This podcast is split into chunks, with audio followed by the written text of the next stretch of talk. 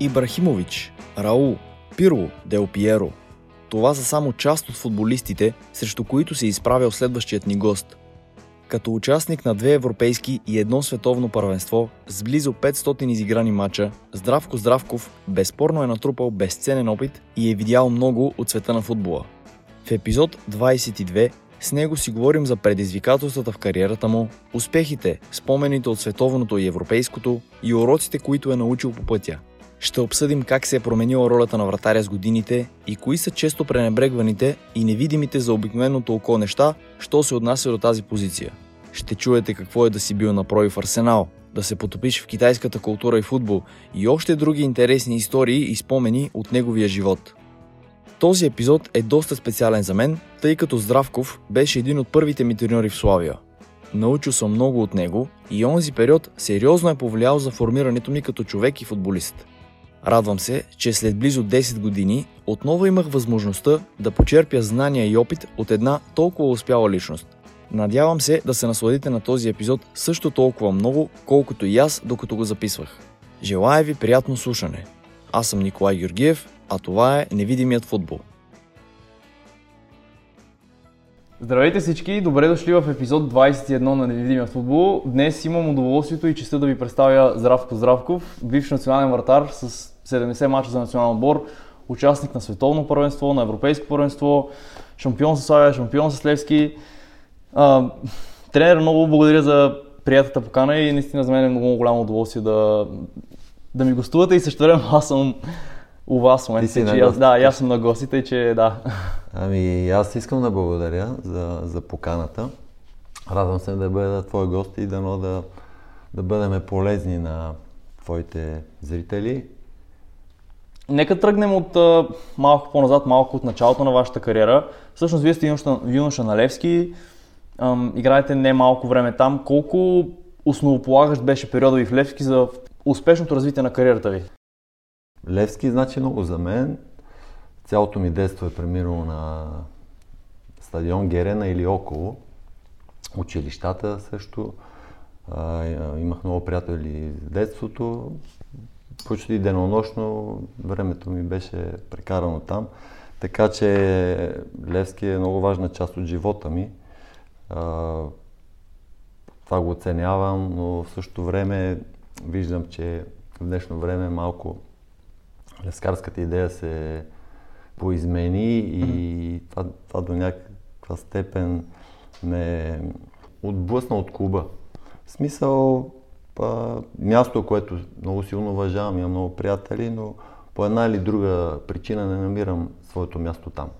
Да, но тогава, понеже вие сте играли с много големи футболисти, Боремир Стилов, Златко Янков, Хупчев, Петър Михтарски, тогава какво беше да, да сте покрай тях и да израсте с тях? Тогава вие сте доста млад, на 20 години, около 20 години ами, заигравате в Аз пробих на, на 18 години, получих mm-hmm. шанс по една или друга причина. Боби замина за чужбина и получих шанс на 18 години. А, заедно с мен а, с клуба подписаха а, и станаха основни играчи а, моя набор 70-ти, 69-ти. в тези години на 18-19 години, което е немислимо в наши дни. Именно. 8-9 деца да, от юношите да, да пробият в мъжки отбор. И бяха трудни времена. Имахме си своите пикове и спадове, но, но ни беше даден шанс. И когато говорим за миналото, нали, аз оценявам, оценявам какъв шанс съм получил от Левски да стана професионален футболист. Беше изключително трудно, тъй като времената бяха такива, че за да, за да пробие млад състезател, едва ли не трябваше някой да, да почине. С... Сега е много по-различно. Имаше отбори 10-12 години, едни и същи състезатели, без нито една промяна. Знаеш се от номер 1 до номер 11 кои започват, mm-hmm. знаеш кои са, кои са резервите и, и този шанс, който получихме, моят набор, беше изключителен. Много от, включително и аз, нали, и всички покрай мен, мои колеги, успяхме да пробием повече или по-малко в професионалния футбол. А допира ми с а, имената, които спомена, също беше от голямо значение, тъй като да играеш с такова ниво футболисти е голям, голям дар и, и ние се възползвахме от а, опита им и отношението, което показах към нас. Впоследствие преминавате в Славия и там е, може би, един от най-успешните периоди в отборите у нас, така да кажем. Особено през 96-та, когато реално ставате шампиони с, с Славия, печелите купата, печелите и, и шампионата. Кое беше основ... в основата на доброто и представяне тогава и на вас, понеже в последствие правите в трансфер в чужбина, но и генерално на отбора? Значи всичко стана много бързо. Тогава станах част от една сделка. Мариан Христов от Славия отиде в Левски. Mm-hmm. Едва ли не аз бях като част от замяна, част от а, сделката. Така бяха времена, в които не ми се оказваше много доверие, повече или по-малко играех и решиха, че Левски ще се освободят от мен. И аз съм благодарен, че тогава станах част от тази сделка. Даже си кажа нещо под... А, не знам дали съм го споменал, мисля, че не mm-hmm. съм на друго място. А, интересно е, тогава аз до толкова вярвах в себе си и търсех полена изява. Усещах, че в Левски няма да ми се получат нещата и, и се отказах от заплата в Славия, само и само да отида да играя. Значи това показва колко мотивиран съм бил и колко, mm-hmm. колко съм вярвал. Една година не взимах заплата в Славия. Преживявах някакси на премиите, които печелях. А тогава това е била оговорката, която сте имали? Или? Да, така се оговорих, тъй като а, сметките при сделката с Мариан mm-hmm. Христов не излизаха за Славия. За мен си искаха много пари от Левски. Да. И аз помолих ръководството на Славия да осъществят тази замяна. Аз се отказвам от всякакви пари. Само и само за да играете? Само, само за да, да играя, да. Много вярвах в себе си и аз нямах друг шанс в а, моя живот. А, просто исках да пробия на всяка цена. И за много кратък период а, успях да, така да се каже, да, да избухна. За една година успях да, mm-hmm да стана шампион, да вземем купата. Веднага попаднах в националния отбор и... Добре, Ана, какво тогава давате добрите си игри и като цяло добрите игри на отбора на Славия? Ами аз играех в един много стойностен отбор с страхотен треньор и, и ръководство. Даже доколкото си спомням, когато стартирахме годината 95 и 96 в края, на която станахме шампиони, а, ние нямахме такива амбиции но с течение на времето, с мачовете, натрупахме точки и в един момент се оказахме основен претендент за, за шампиони. А иначе имаше изключително спокойствие, менеджмент.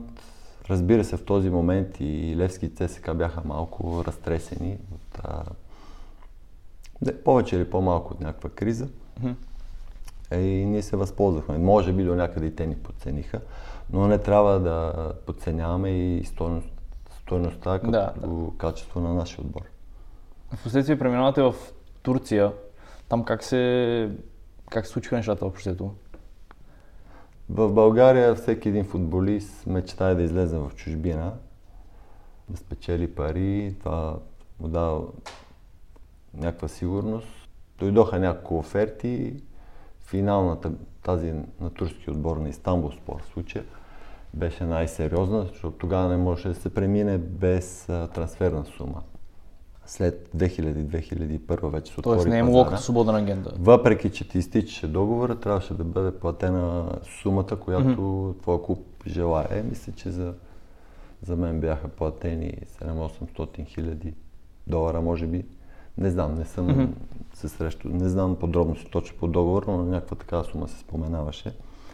И така, аз преминах в един сравнително непознат отбор в България, но с много амбициозен треньор, собственик, с много сериозни инвестиции. И това беше един отбор, който така имаше изключително здрава финансова сигурност, стабилност и беше определен за един от претендентите за титул в Турция. Mm-hmm. Интересно ми е как е протекла адаптацията при вас в футболно отношение и съответно в битово, понеже в днешно време, когато има N на брой примери за български футболисти, които излизат в чужбина и поради една или друга причина не успяват да се адаптират и да се аклиматизират към живота и футбола в, в чуждата страна. Вие сте се задържали доста дълго в, в Турция. В началото обаче как протече вашата адаптация и аклиматизация? Ами, Ники, интересното е, че м- много хора отстрани си мислят, че просто получаваш шанс в чужбина и си щастливец и нещата се получават. Не. Изключително трудно е да излезеш в чужбина и да се адаптираш, да се задържиш. Много е трудно. А, очакванията към теб винаги са огромни, винаги са в пъти повече от местните футболисти. Ти трябва да, да си на макс всяка една тренировка и в а, всеки един матч трябва да се превърнеш в лидер, в човека, който решава матчовете. И, и това е факт, независимо дали си в Турция, в Румъния, в Германия. Говорили сме си и с Бербатов, и с Тилян. Чувал съм коментари от а, старата генерация, по-старата, като Любо, като Емо, като... Нали, и да не ги изборявам всички. На всички е изключит, било изключително трудно, но това е част от растежа. Ти попадаш в една изключително конкурентна среда и ако хората си мислят, че просто отиваш там и нещата ти се получават, не. Добре, при вас ако... как се случиха нещата? Не как, се как ли... се адаптирахте толкова добре? Ами, трудно ми беше. А, защо ми беше трудно? Турция малко, знаеш, че са по-различни с, а, от към религия. Имат различни обичаи. Храната, колкото и да е близка в някои отношения, и, и в някои етапи от годината е, е различна, когато е Корбан Байрама, примерно, имат различните празници. А, няколко години аз играх в а, източната част mm-hmm. на Турция, на Дола, където е малко по-затворено, няма заведение, няма алкохол. Трудничко е и само аз и знам какво ми е било. Усилия, излизаш от комфортната си зона, Спомням си, че ми беше много тъжно, че напускам България.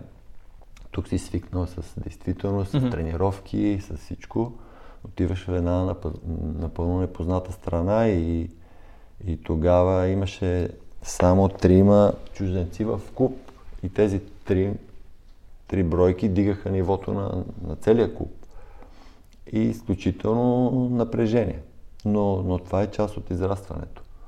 Вие сте участник и на световното 98, в последствие на европейското 2004 година. Общо ето колко трудно беше след 94-та, предвид големия фурор тогава, който направи отбора и този грандиозен успех, колко трудно беше и след Европейското 96-та да влезете в обувките на... да вземете поста реално на, на Бой Михайлов, да го наседите на вратата? Ами, Ники, а, след 94-та, така ли иначе този отбор, отбор беше оформен. А в, за да влезеш в националния отбор, не знам дали можеш да си представиш, а, да кажем, 20 футболисти група, 18 нямаше как да ги сбъркаш. Те бяха ясни, даже треньора пената нямаше нужда да... До номер 18. Да. Той, за него беше важно последните двама или трима. И за да попаднеш по това време в националния, както се изразих преди малко, някой наистина трябваше да, да, да умре. Да. Нали? А, образно казано. Образно, но, но наистина беше изключително нещо да попаднеш сред а, такива футболисти. Ако сравним тези врем... миналите времена с сега това, което става с националния отбор, това текучество, едва ли не цяла тази група е част от националния отбор, всички са национали. Понеже се върти нон-стоп. Абсолютно. Много ротации, разбира се, това е повлияно и от лошите резултати. Но това до голяма степен и, и вреди. Ако се върнем нали, назад, изключително трудно беше, конкретно в моят случай, да се боря с Боби, такава легенда, да, да ти окаже доверие треньора, защото Боби беше капитан, лидер и на терена, и извън терена, голям вратар. Но получих шанс. Получих шанса и всичко се случи изключително бързо.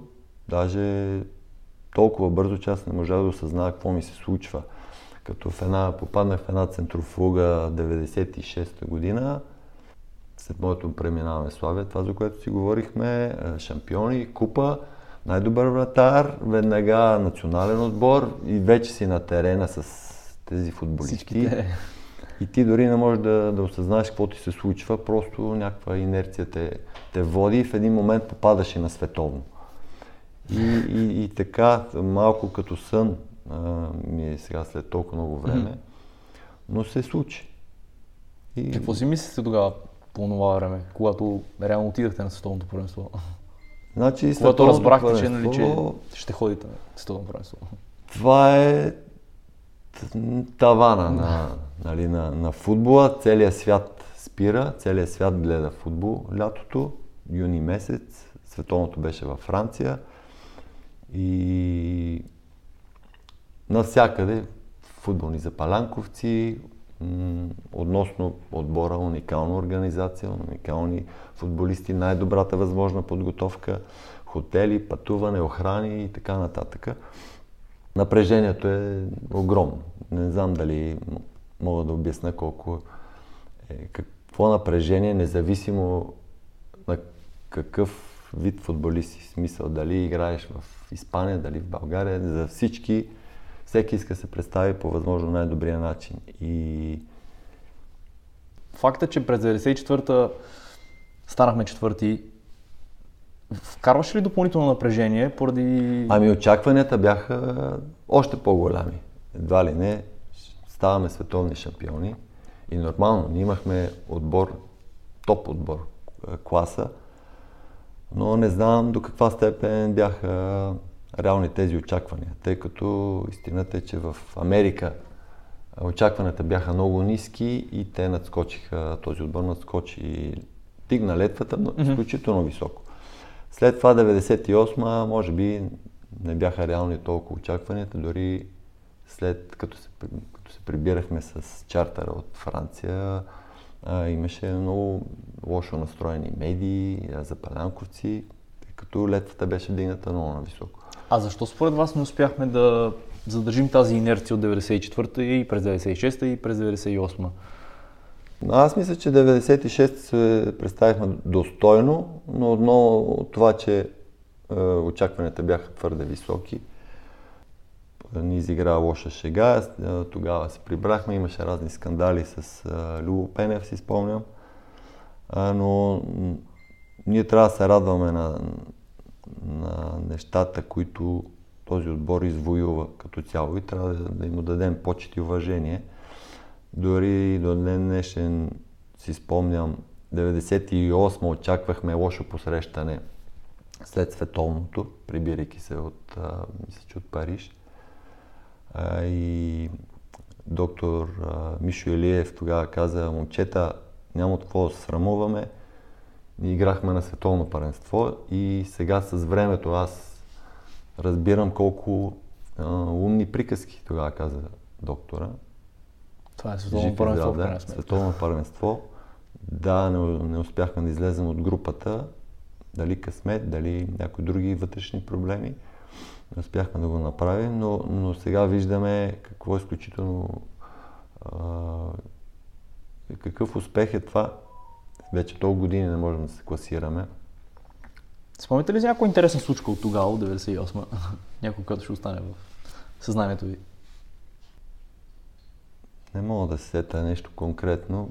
В принцип, памет, паметта ми остава момента, в който Пред... издадох срещу Чилаверт и защото е един много ексцентричен вратар, mm-hmm. капитан и тогава изпълни един пряк свободен удар срещу мене и беше много интересно срещу мен да застане една легенда, който вкарал е толкова mm-hmm. много голове в Южна Америка и да, да спася, да блокирам удара му. Mm-hmm. Така беше едно изключително преживяване. Сигурно си доста по-различно от Да, много различно.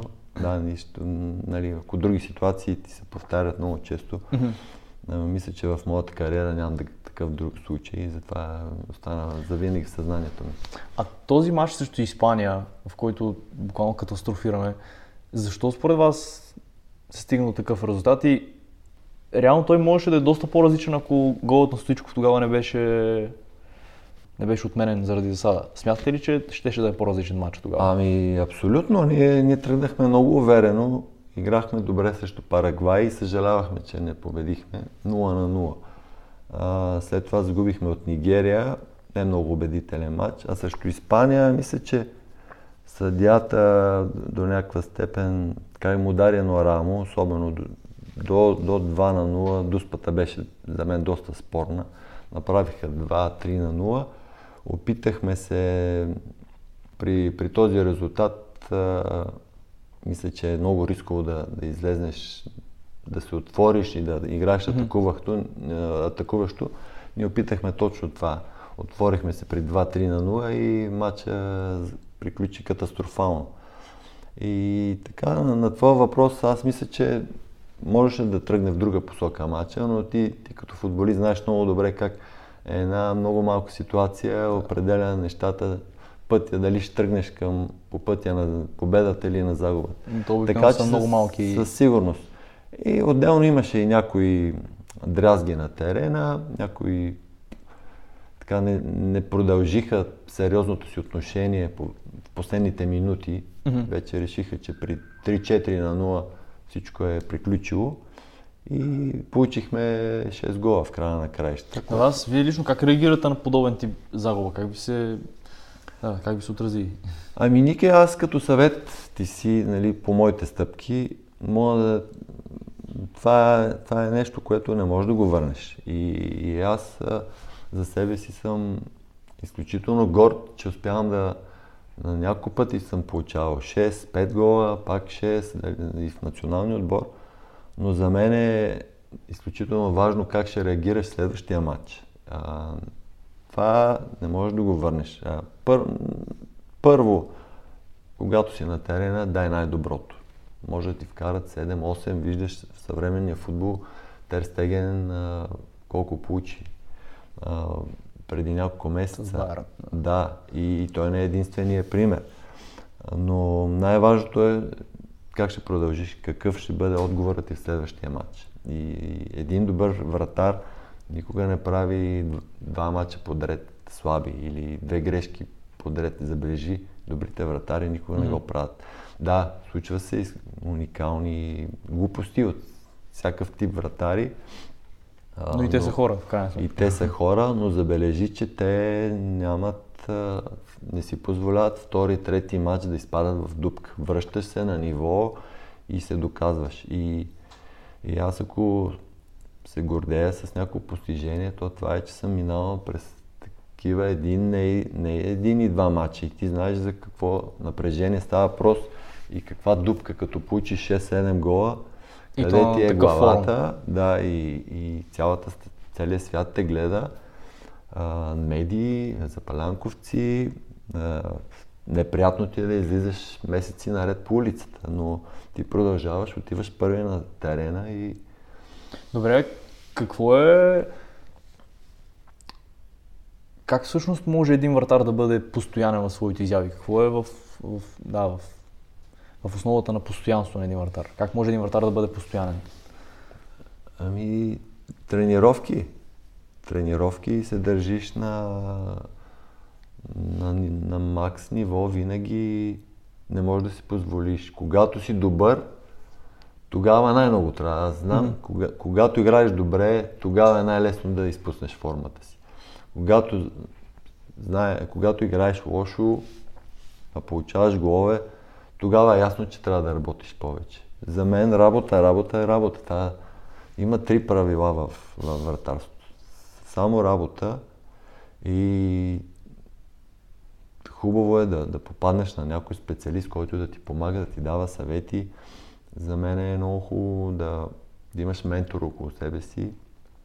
А, аз съм израснал покрай Боби, покрай Владо Делчев, Стайков ми е бил треньор, Тиханов. От всеки съм взел Пламен, Николов, Шейтанов. Опитвам се от всеки да взимам най-доброто. И така, ако можеш, огради се с ментори, надявам се да имаш късмета да работиш с добри специалисти. Кои са най-ценните уроци, всъщност, които сте получавали относно да, вратарство и футбол? Ами, не знам, по пътя си научаваш кое ти носи успех и, и кое не. Но, но основното е, както казах, работа и трябва, за мен трябва да си изключително смирен. Аз се опитвам да, да спазвам това правило, независимо дали си горе или си долу, бъди смирен и работи. А, живей в момента, работи в момента, но, но мисли, подготвяй се за утре. И винаги за мен най-ценният съвет може би е подготвяй се за най-лошото. Защото много футболисти просто минава им седмицата, смятат, че са окей okay и... Какво точно имате преди под подготвяй се за най-лошото? Ами най-лошият Тоест... сценарий срещу тебе. Представи си, излизаш, вратаря, а, съдята, гони двама човека, свири mm-hmm. две дуспи срещу тебе. Какво правиш? Предаваш ли се? И, и това е, подготви си, бъди готов, защитата да не е наред, отбора, не знам, някой да те предаде, може би. Mm-hmm. И, и така, подготви се винаги за най-лош възможен сценарий. Понякога топката не стига до тебе, но веднъж ще започне да, да стига да, под да. начин, по който получаваш 5, 6, 7 гола и така. Понеже вратарството е доста специфична позиция и било по телевизията или като си говоря с други хора, често пъти ставам свидетел на изказвания, на някакви крайни изказвания от сорта, нали, в тази случай вратаря нямаше, нямаше какво да направи или в, тази, или в този случай пък това е негов гол. Кои са нещата, за които хората не си дават сметка, които не виждат, що се отнася до тази позиция? Ами има едно нещо, което на мен ми е много смешно и се личи, че хората не разбират а, от врата, конкретно дали коментатори, дали, mm-hmm. дали запалянковци, дали хората около мене. Когато се получи някой шут, вратаря направи стъпка в страни и посрещне топката също mm-hmm. а, с тялото си, mm-hmm. с ръцете. И много често коментара е право, право в ръцете на, на вратаря, но ти yeah. знаеш, че това не е така. За мен е слабия вратар, той полонжира много, прави много излишни движения. За мен е когато имаш удар метър-два в страни, просто с една крачка заставаш зад пътя на топката, знаеш, че спасяването е много по-сигурно, mm-hmm. когато тялото е отзад. Когато ловиш по този начин, трудно. Много, да, по-комплицирано е, така да го кажем. И на мен ми е смешно, когато някой коментар каже право, право в ръцете или ти се отместиш. Просто с една крачка. Mm-hmm. Това е голямия вратар за големия вратар. А, винаги си е на място, минимум плонжове, а, командването, знаеш колко е, може да си спестиш голяма част от, от плонжовете. една думичка буквално може. Само с коментар или за мен голем, големия вратар е този, който предвижда ситуацията, а не този, който хвърчи ляво дясно и, и така нататък. И така относно въпросите, това, това ми е най... Така, доста ми е забавно, когато кажат право в ръцете на вратаря. А за мен е изключително придвижване зад пътя на, на пътя на топката. Или когато има рикошет, има такива ситуации, в които често пъти, речем рикошет или пък вратаря няма добра видимост, тогава имам чувство, че също се подценява тази ситуация и че не се отдава не се отдава достатъчно значение, сякаш. Защото това са много дребни детайли, които нали, по телевизията няма как да ги видиш, но когато застанеш отзад е съвсем, съвсем различно. И... Съгласен Просто... съм с теб. Съгласен съм а, отстрани. Хората, които не са в кухнята, не го оценяват това. Не оценяват колко е трудно, когато вратаря не вижда топката. Изключително ти е забавена реакцията, ти го знаеш. И ако нямаш изграден инстинкт вътре в mm-hmm.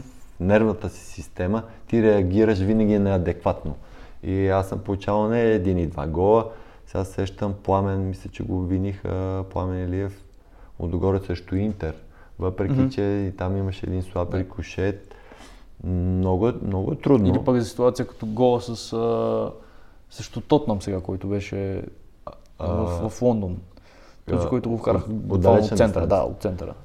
Мисля, това е някаква много такава нали, ситуация, в която повече си кажеш, нали, как ще вкара от там, нали? Ама то не е точно така. Значи, не е така. Това е, това е непрофесионален коментар. Да, много далече. И първата цел би трябвало да ти е да си запазиш вратата. Но сега ние с тебе сме наясно, модерният футбол е доста по-различен и вратаря има задължение да а, покрива зоната зад защитата. Значи, но той няма, не си седи на вратата на гол линията. За нас е много лесно да си застане на гол линията и да викам аз не съм виновен.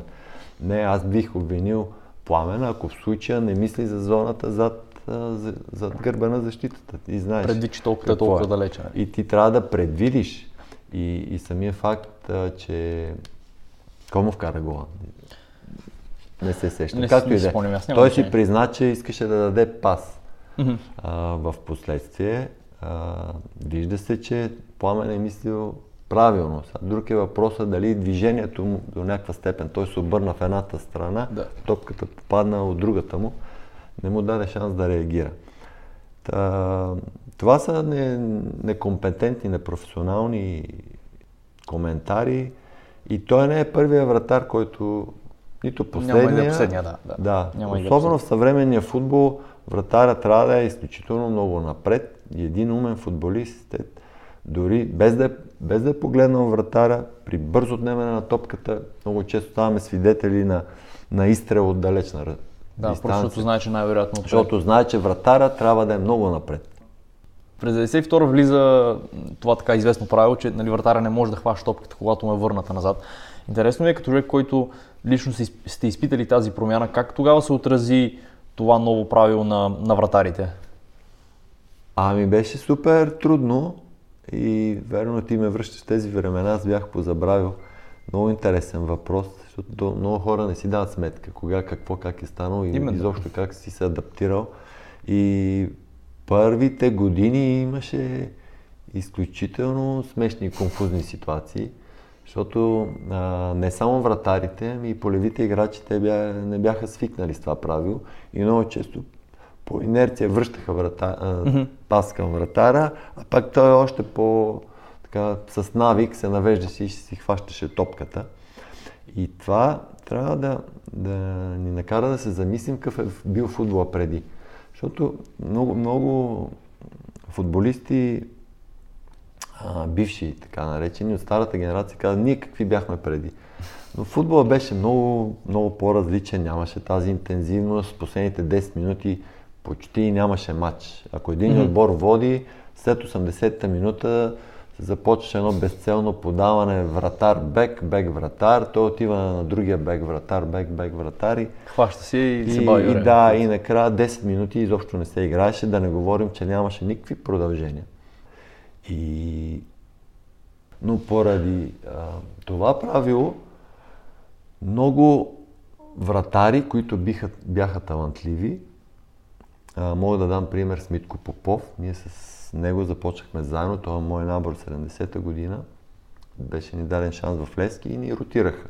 Сменяха ни постоянно, пазеше един, другия, един, другия.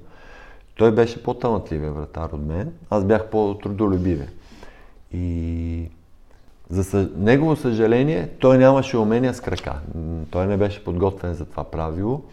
И след тази година, не мога да се сета колко, година, две, три, въпреки че той беше 94-та в списъка на този национален велик отбор. национален отбор, той не успя да, да доразвие Да как се адаптира. да, да не се успя адаптира. да се адаптира, имаше много слаба техника с крака и не успя. Докато при мен малко така по, по-плавно всички вратари страдаха. Тогава нямаше тренировки за техника, за крака, не беше модерно да, да тренираш с полевите играчи, просто заставаш под рамката и Пазиш. летиш ляво-дясно, ляво-дясно, само удари, нищо друго. И в един момент ти се наложи да борави с краката си, което беше много нетипично. Но аз го преодолях с а, много тренировки, ми костваше, но Тогава са се започнали да работят допълнително именно за този компонент. Тогава м- започнахме леко по леко, в началото не беше толкова сериозна подготовката с крака, mm-hmm. но ти знаеш днешно време за какво става просто с крака трябва да си добър, колкото Като полеви футболист. едва ли не, още по-добър. Има така един много любопитен момент, за който предполагам сте говорили доста, но все пак ще ми е любопитно да го споменем и него. През 2002, когато отивате в, на прой в Арсенал, а, може ли да споделите повече за този конкретен период? А, ами да, съм говорил. Не, не ми се получиха нещата, получих покана. По това време беше абсолютно немислимо да български вратар да попадне на такова ниво. Дори самата покана беше изключително, въж...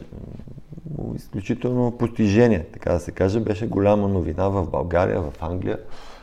Това, което беше неприятно, че българското първенство свърши ноември месец, аз получих покана около коледа. Значи, Два месеца. мен ме завари тази покана на ски пистата на Боровец. Мгм. Аз съм тотално нетрениран, а, ядене, пиене, Да. така да се каже. И в един момент отиваш и взимаш обувките от сака и отиваш да играеш с Пире, с Анри, а, Симане до тебе. В един момент Венгер ти говори и ти не знаеш къде се намираш. Но аз мисля, че отидох така с увереност, че знам кой съм и какво съм. Но единственото притеснение ми даваше факта, че от а, 4 седмици не бях стъпвал на терен, не бях ловил топка.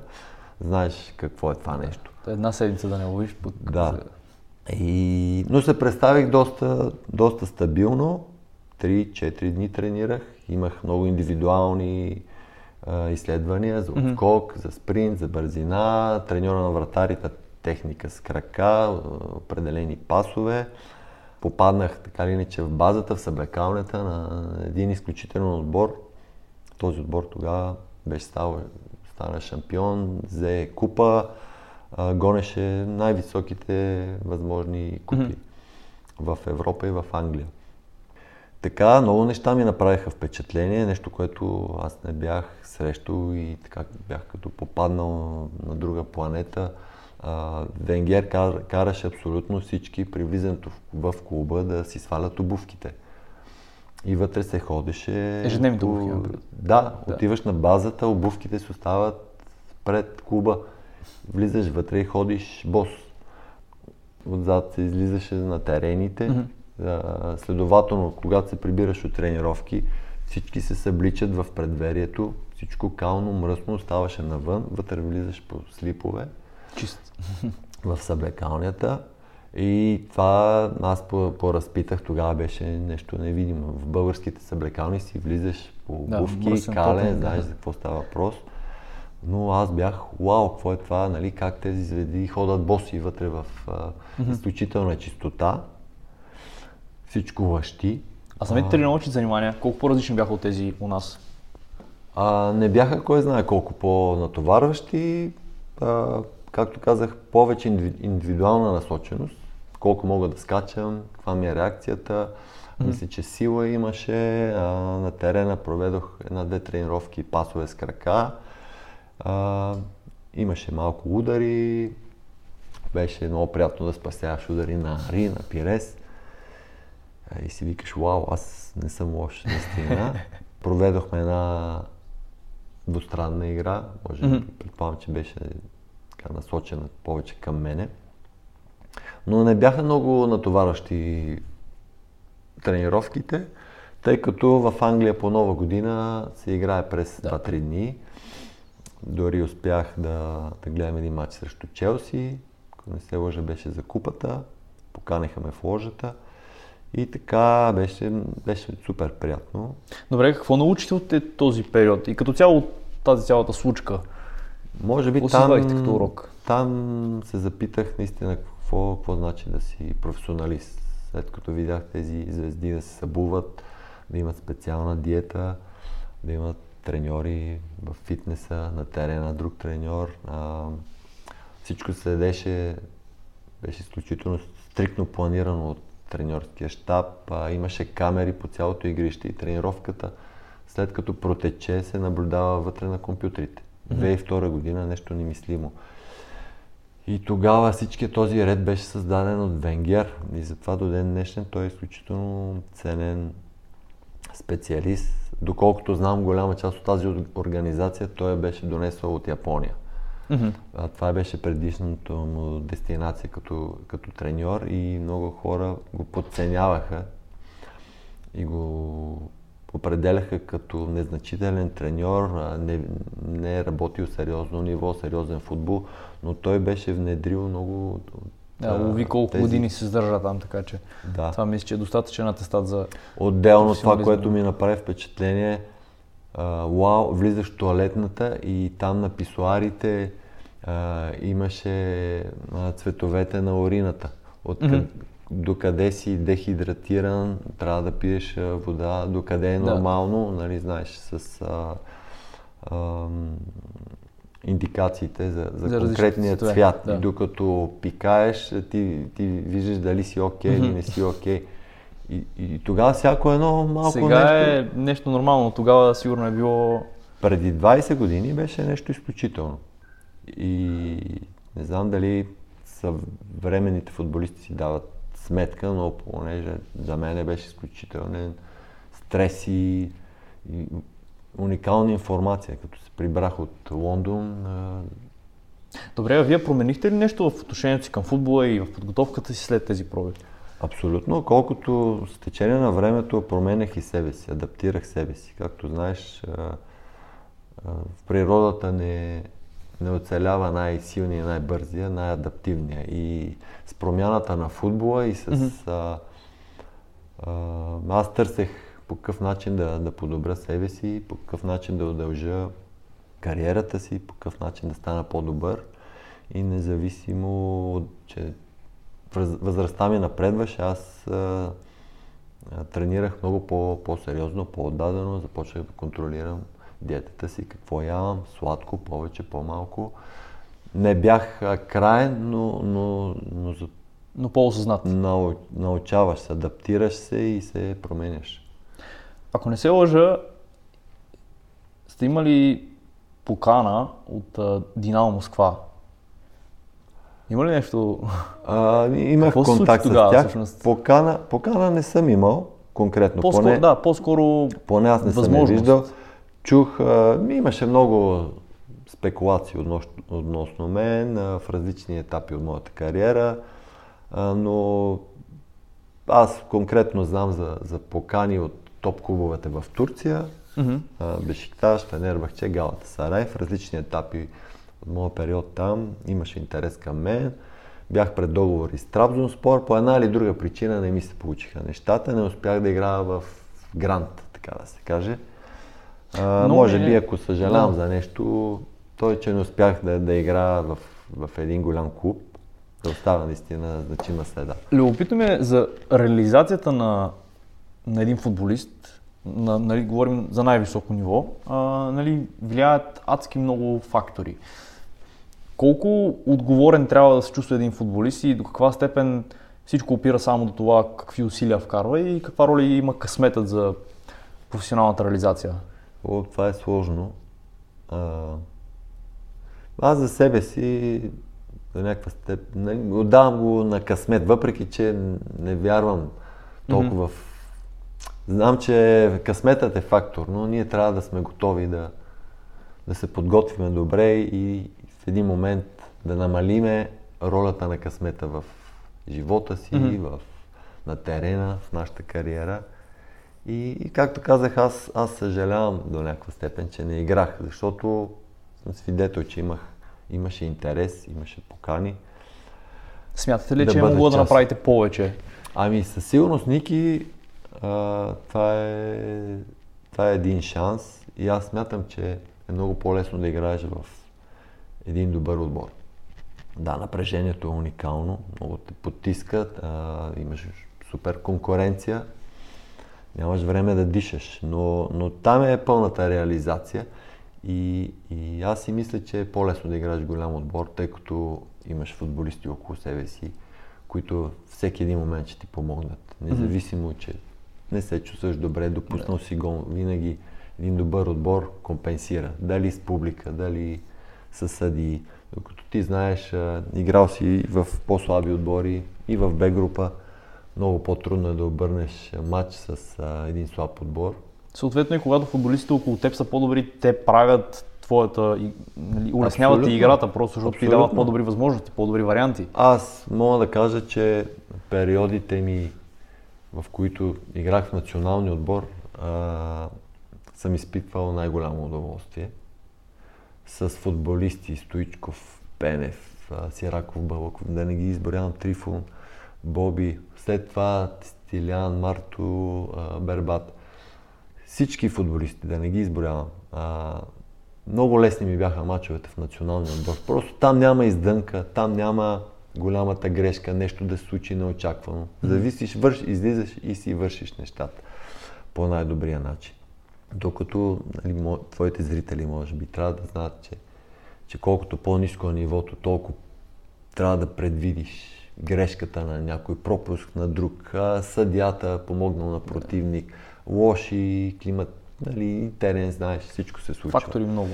Така че за мен е много, много по-лесно да играеш в голям, голям отбор, с големи футболисти, но там също усилието е друго. Там да, натиска е уникален. Там напрежението идва от друга страна. Да. И възможности за... Аз а, изпитах такъв период в, в Лодогорец, колкото а, 2019 бях треньор там, знаеш, а, много хора обесценяват труда на, на този клуб, а, всичко постигнато, но, но, но не е лесно да си на такова топ ниво. Mm-hmm. Всички едва ли не да са срещу теб. Всеки Знаеш, мач да трябва да биеш. Да, всеки мач трябва да си на ниво, не се допуска слаба форма, играеш през 3 дни и колкото и да изглежда лесно отстрани, натиска, изискванията на собствениците са огромни. Вие само бутнахте разговора в темата за тренерството. А, преди да работите обаче в Водогорец, вие работите и в Китай известно време. И казвате, че там има други разбирания за начина по който трябва да се случват нещата. Какви са разбиранията там и да, реално как се случват там нещата? Ами той футбола си е същия. А, нали, като, като правила. И с тебе си говорихме. Сега какъв пример да ти дам? За много неща няма логика. Начина по който ние мислим, ние се подготвяме. Например? Например, там много често ми се случвало, тренираме, започва да вали дъжд и се прибираме. Страх е, че ще настинеме. Примерно, ти знаеш, тук играеме на лед, на студ, на гелици. За тях е нормално, почва да вали дъжд и, и много пъти се прибираме и започват да ни дават чай с джинджер, да. за да не се разболееме. И това е дали, до някаква степен шокиращо. Добре. Също неприемливо е за мен, че м- там футбол е такъв, че ако един отбор вкара гол, става много трудно да го обърнеш, тъй като те започват много да, да лежат, да бавят, накъсват играта и се губи емоцията, тръпката, губи се интензивността. Добре, кои са нещата от Китай, които можем да вземем и да имплементираме тук у нас, у нашия футбол? Ами, аз най-много се радвам а, на отношението към треньора. Искам да ти кажа, че там треньора е, е Господ. Каквото каже, каквото иска, веднага всичко се изпълнява. А, относно футболистите, всичко е като в казарма. Те са готови да следват, да изпълняват. Разбира се, когато резултатите са лоши, се полебават, е, появяват колебания, но е удоволствие да работиш а, с китайските футболисти. Те са научени на, наред и да, и да следват. Трябва да им се поставят границите и, и нямаш проблеми като треньор. Отделно винаги се чувстваш подкрепен, когато нещо нещата не тръгнат в добра посока като резултати, защото нали, аз съм минал и през България и знам тук при дори и да няма лоши резултати, а, много често има съмнения, а, приказки, негативни коментари и ако трябва нещо да, да вземем от китайците, то е точно това уважението, което се дава на, на един треньор. В края на краища един треньор играе години наред, учи години наред, а, гласува му се доверие и, и ние като дадем шанс да изява на, на някой специалист, трябва да му дадем повече време. И да го оставим да работи в крайна сметка. Да. да. И знаеш това текучество, то, то се прехвърли върху футболистите. Много често от една грешка се правят финални заключения и едва ли не сме и сме свидетели на едно и две отритвания от конкретен отбор за една-две грешки. И така. Като стане въпрос за тренерската професия, преди малко говорихме за, за невидимото при вратарство, така да се каже. Кое обаче прави професията на тренер на вратарите толкова трудна и специфична и кои са там по-големите предизвикателства? Понеже реално повечето хора си казват, ами да, ти си тренер на вратарите, излизаш, имаш един час там да ги тренираш и през останалото време а, mm. нали, нямаш кой знае каква работа. Ами Какво не, не виждат хората, когато стане въпрос за трениране на вратари? Значи, когато пак тук треньора трябва да, да предвиди нещата. Това, което аз трябва да, да следвам, да предвиди какво ще се случи на матча, да подготвиш вратара си, за, както ти казах, за най-лошото. Mm-hmm. И, и хората не, не знаят а, за обикновения за палянко, за хората отстрани. Те смятат, че вратар е един час на тренировка и с това приключват задълженията. Треньора на вратарите е човек, който трябва да подготви или да подскаже на, на вратаря, че нещо не е наред, mm-hmm. или да очаква нещо неочаквано в, в матча, да го усети психологически. Понякога вратара е във форма, но има някакъв личен проблем. Голата му не е там. Ние, ние сме хора. А, имаме деца, семейства, родители. Когато нещо не е наред, а, ти трябва да го забележиш. Ти си човек, който защото футболиста излиза и изпълнява. Ти му казваш, правиме това упражнение, правиме това. Но ти, ти трябва да, да прецениш, да калкулираш mm-hmm. кое ще му дойде в повече, кое, кое е по-добре. Може би ако имаш някакъв нещастен инцидент, проблем извън футбола, по-добре да си остане вкъщи. Струва ми се, че преди, че обикновено при вратарския пост има, нали, съответно един играе, но имаш още двама, в някои случаи трима други вратари, които седят и тренират нали, и се готвят. По мое мнение, сякаш тренер вратари трябва да е още по-голям психолог, за да може и тях да ги държи във форма, нали, да ги кара да се чувстват значими под една или друга форма. Лично, според вас, как трябва да се подхожда, за да могат всички вратари в колектива да се чувстват едно, да няма дразги и да може, да, всички да се чувстват, че вършат някаква роля, че са полезни? Ами виж, това е хубав въпрос и, и е, изключително важна тук ролята на тренера. Както каза ти, психология, психология, психология. Аз си купувам, интересувам се изключително много от спортна психология и, и така, си набавям някои книги, които са ми много от помощ, но тук и личностните характеристики са важни, както на треньора, така и на вратарите. И това е супер деликатен момент. Как ще тренираш, как ще се подготвяш, как ще се държиш. За мен трябва поведението да ти е много едновременно и професионално и, и, и лично, за да мотивираш и втори и третия вратар, да го убедиш, че даваш най-доброто от себе си и mm-hmm. да си чака шанс. Естествено, когато дойде момент, трябва да му дадеш шанс. Ако си нечестен, ако си неискрен, да а, футболистите винаги го оценяват. Да има интегритет. И го усещат. И тук вече роля има и характера на, на конкретния вратар, нали, на конкретния треньор. Трудно е. И аз съм много, много съм доволен от периода си в Лудогорец. А, така имахме много успешни игри и с Пламен, и с Ренан. Успях така, като, като треньор да, да създам една конкуренция, въпреки че аз никога не съм мислил, че а, заслугата за силен матч е моя заслуга. Заслугата си абсолютно винаги на вратаря. Усилията си негови и той е звездата. Ние, ние като... Ние сте в сянка. Ние сме винаги в сянка и аз малко се, се надсмивам на колегите, които казват аз направих това, моя, моя вратар прави това, ти не си мой вратар или Пламен не е мой вратар. Усилията си негови и той е звездата, ти си просто страни да му помогнеш. И тази помощ а, винаги е, е най-важна в трудния момент. Вратара няма нужда от помощ, когато нещата върват. Когато нещата са, резултатите са топ и, и така. Ти, треньора на вратаря ти спъква, когато вратаря е в неприятности. И ти тогава смятам, че се печели най-голямото доверие на, mm-hmm. на вратаря, когато а, сбърка, отидеш, поздравиш го, продължаваме, подкрепяш го по най-добрия начин.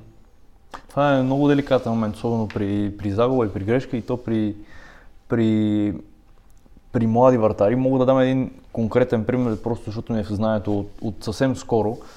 А, именно срещу Лодогорец, когато ни играхме, завършихме 2 на 2 и до 90 и някоя минута водихме в резултат с 2 на 1 и буквално до последните минути водихме и се случи така, че имаше центрирана топка.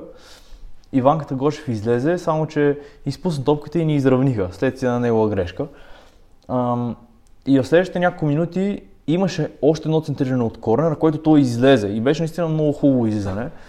И веднага след матча тренер вратарите Петко Петков отиде при него и първото нещо, което му каза, нали, браво, нали, това беше супер излизане след, след тази грешка, защото много малко хора им, ето това е нали, невидимото, много малко хора биха оценили това, че е излезнал на центрирането след въпросната грешка, след, нали, тази, след подобна грешка. Тази намеси говори за, за един много силен характер и, и, и показва наистина какво ниво си. Аз на моите вратари винаги им казвам, интересуваме как ще реагираш след грешката. Аз знам, че ти ще сбъркаш. Няма вратар, който да не сбърка. Знам, че ще сбъркаш. Реакцията обаче Интересуваме след това, следващия ти ход. Следващия не искам навеждане, аз съм виновен, да дълбаеш в миналото, какво трябва да направиш. Започваш ли да гледаш носа надолу, неминуема втора грешка. Главата горе и мислиш за следващата топка. Това е, както каза ти и се радвам, че моят колега а, е реагирал по този начин. Това е, това е професионалното и правилното. Mm-hmm. Ако го обвиниш, бъди сигурен, Съвсем че го... ще го разрушиш и го губиш. Добре, вие сте от дълги години вече в футбола. Когато говорим за вратарите, как лично според вас се е изменила вратарската професия, вратарската да, позиция по-скоро в последните 20-30 години? Как а, се е променила? Ами, промени се така, че вратаря вече не може да се изключи за миг. А, за много, нали, говорим за невидимия футбол, mm-hmm. ние седим там пред вратата и, и чакаме топката. Това беше пред Нора. моята генерация. Да. Ти просто чакаш удара да го отбиеш. Сега, когато има удар, трябва да го отразиш. Когато изнасяш топката си вътре в играта, трябва да правиш дистрибуции по земя, по въздух. Няма момент, в който да, да се изключиш от играта. И, и 90 минути ти хората, които това, което не виждате, това, което не отчитате, 90 минути ти нямаш право да се изключиш, ти знаеш. Особено в мачовете, в които нямаш работа. Изключително напрежение, дори да не... най-тежките са мачове, да, когато да, нямаш да. работа. Аз а, знам, че съм излизал мачове без удар или толкова ли ще натовари един-два удара. Не, натоварването идва от концентрацията която се изисква, за да реагираш адекватно. И по-няко излизаш от матч без удар, но си изцеден. Друг път имаш 8-10 удара, представяш се на ниво, казват, ти сигурно много се умори. Не, 8 удара, какво с толкова си изразходвал. Но тогава пък и адреналината държи повече и сякаш може би това не те умори. Да, и е по-лесно, когато имаш удари. Също това, което се промени е, че днешно време колкото и, и да се така, да не се дооценява, а, движението на вратаря. Мгм. Аз а, съм а, ползвал статистика на, на... Имах възможност в Лодогорец да работя с а, техника и движението на вратарите там е на матч между от 5, 5 и половина имаше мачове и 6 км на матч. Колкото да изглежда, да изглежда статичен, това са 6 км. Напред, назад, напред, назад. Това, което, говорихме, трябва да си да следваш линията на защитата, да се прибираш, отделно центрирания, пресечени топки и така. А, така че, ако трябва да обобщим а, движението в пъти повече с това, което беше преди, а, концентрацията в пъти повече, много по-интензивна стане играта, много по-бърза, трябва да сте много по-умни, сменяш тактиката, играта с крака, нямаш момент да, за изключване. Няма. Имаш ли слаб компонент, ляв крак или центриране, противникът ти знае задължително и започва точно Да там да, използва. да се цели. Да дълбае, да дълбае. да Едно време се излизаше, нямаше видеа, много тактики, имаше някаква тактическа схема, която за, модер... за времето си е модерна, но от 80-те години назад, 70-те, Нищо. нямаше такова раз... разузнаване, оставаше се по-свободна игра, нали, имаше изключителни футболисти, но футбола беше много по-различен. Добре, а как смятате, че ще се измени за напред, в следващите, примерно, да речем 10 години вратарство? Как ще еволюира за напред? Вратарството ми, Да. да. виж, не съм се замислил за това нещо. Какви ще са изискванията за вратаря след 10 години, да речем? Може би самата игра няма толкова да еволюира. По-скоро, ако еволюира, тя ще е провокирана някаква промяна на правилата. Може би оттам. Смятам, не Да. знам на къде ще тръгне Те света има и футбола. Търси Правила, се, които се изменят. търси се, да, все повече голове да се вкарват. Това също, можем да го кажем, невидимия футбол, това, което Да. не се вижда, е, че топките станаха изключително бързи. Вече ги правят така, че те не летят в права посока, знаеш. Това е нещо, което също не се отчита, нали? Да. Най-вероятно от повечето и, хора. И, и трябва, не си дават, а, вкараха му гол от 30 метра, но, но когато топката Лети наляво, лет- надясно, много лети трудно да като, реагираш. като пеперуда и винаги и смятам, че това е умишлено, за да става все по-красив футбола, все И повече голове да има, да. По, все по-бързи все по-подготвени хора срещу тебе имаш. А, Добре, а вратарството като цяло, така няколко по-финални въпроса. А, любопитно ми е, ако се абстрахираме вече нали, от чисто футболната тема, ако говорим за малко по, да, житейска тематика, чисто вратарството като, да, като позиция, като професия, какви качества е изградила вас, които в живота, в другите сфери са ви били полезни? Тази позиция конкретно. На какво ви е научило вратарство, което ви е било полезно извън футбола? най-вече, най-вече отговорност. Отговорност, защото ти си последният човек.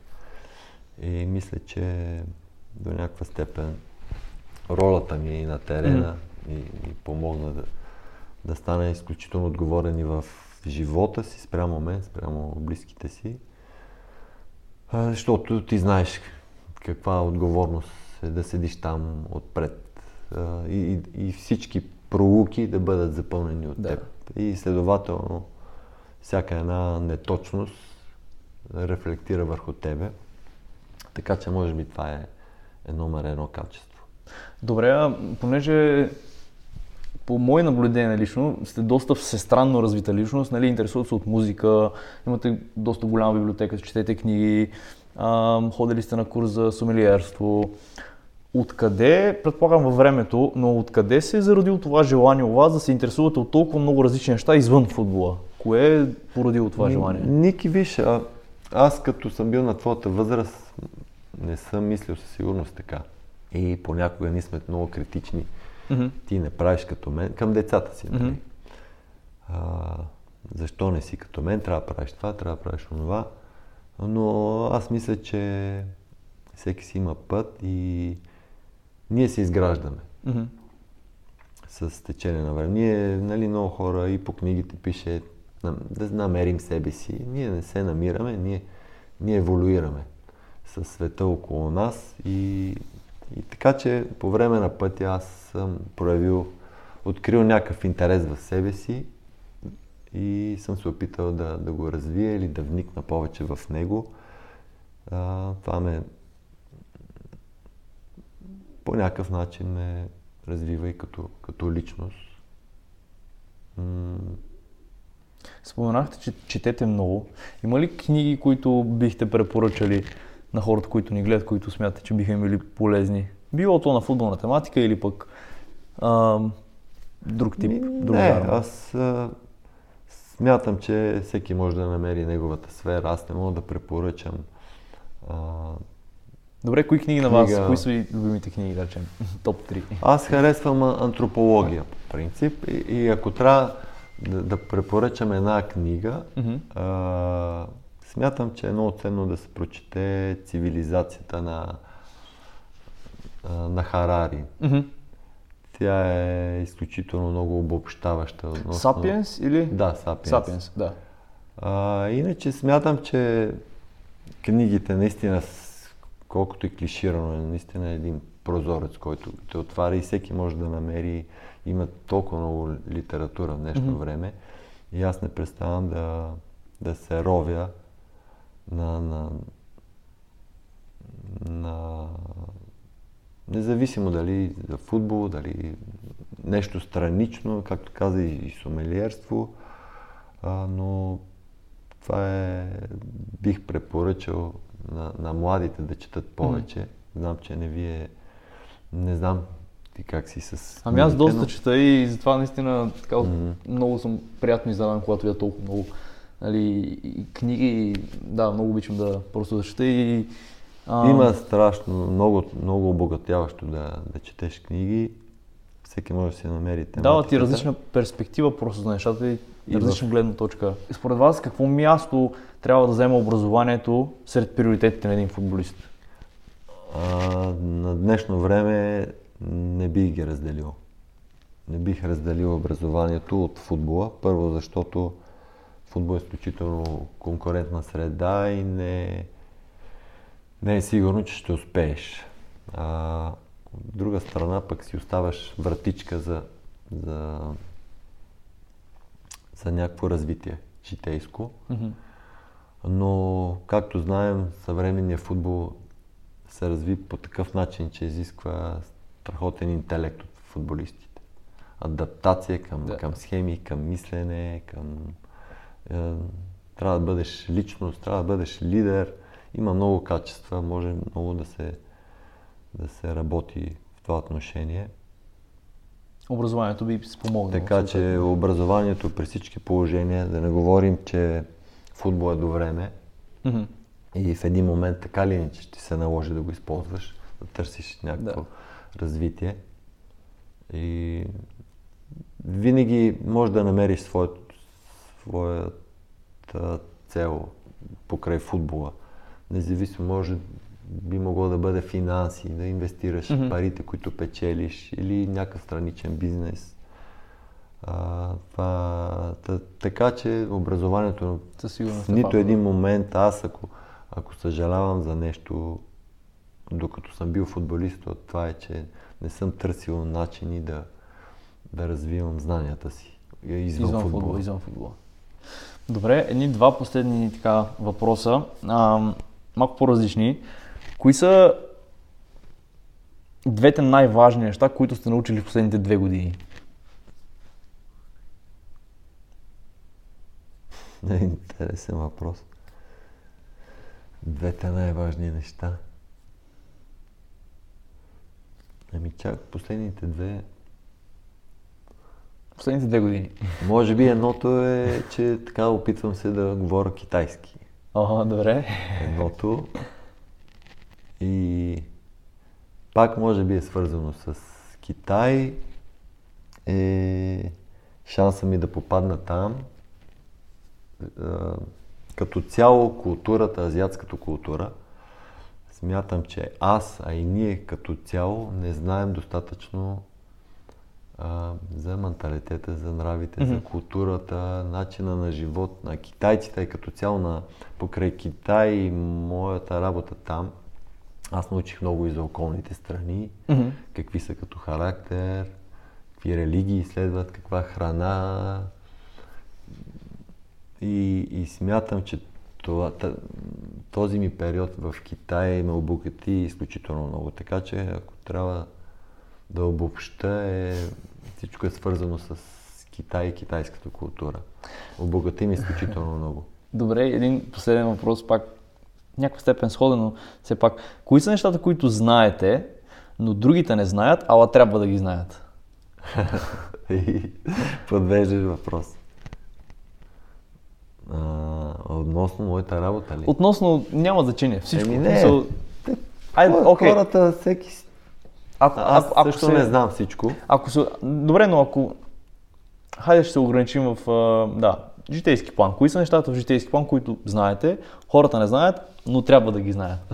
В житейски аз не... Дай, нали, как Всеки ти казах, по, по-смирено. Аз не смятам, че знам а, много, знам, че има много Да, но имате по- опит, по-дадени хора, много по-знаещи, много, много по-успешни и в футбола, и в живота. Така че, нека да...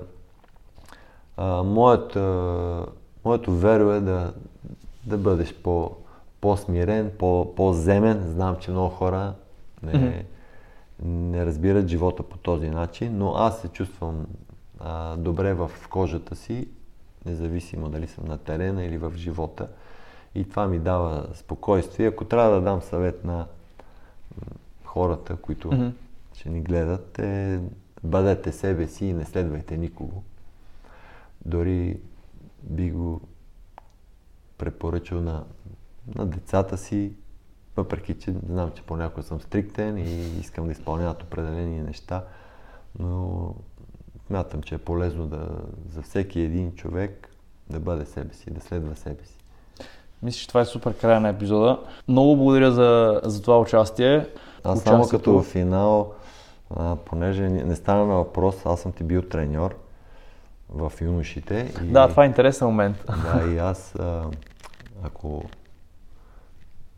някой от тези момчета ни гледа, искам да ги поздравя с празниците, да бъдат щастливи, надявам се да са станали добри хора и така, липсвате ни. Реално през 2002, 2010-2012 Да. ни бяхте ам, треньор в Славия, което беше така доста, доста да, любопитен момент и, и формиращ момент, предполагам, за всички от, от този отбор. Поне аз доста често пъти си говоря с Марти Тодоринов, именно на тази тема и наистина това е период в Славия, който най-ясно му се и запечатал в главата. Ам, и да, просто Еми това, исках да ги поздравя момчетата. Аз не съм виждал никой от тогава, по една или друга причина. Не знам кой как се е развил. Просто да ги поздравя и весели празници на вас и на семействата ви. весели празници и до следващия път. Чао! Чао! Това беше 22-и епизод на Невидимият футбол.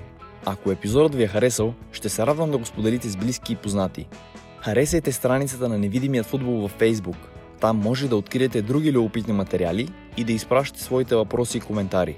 Абонирайте се и за канала в YouTube, където ще намерите още увлекателно съдържание. Това беше от нас за сега. Желая ви приятен ден и до следващия път.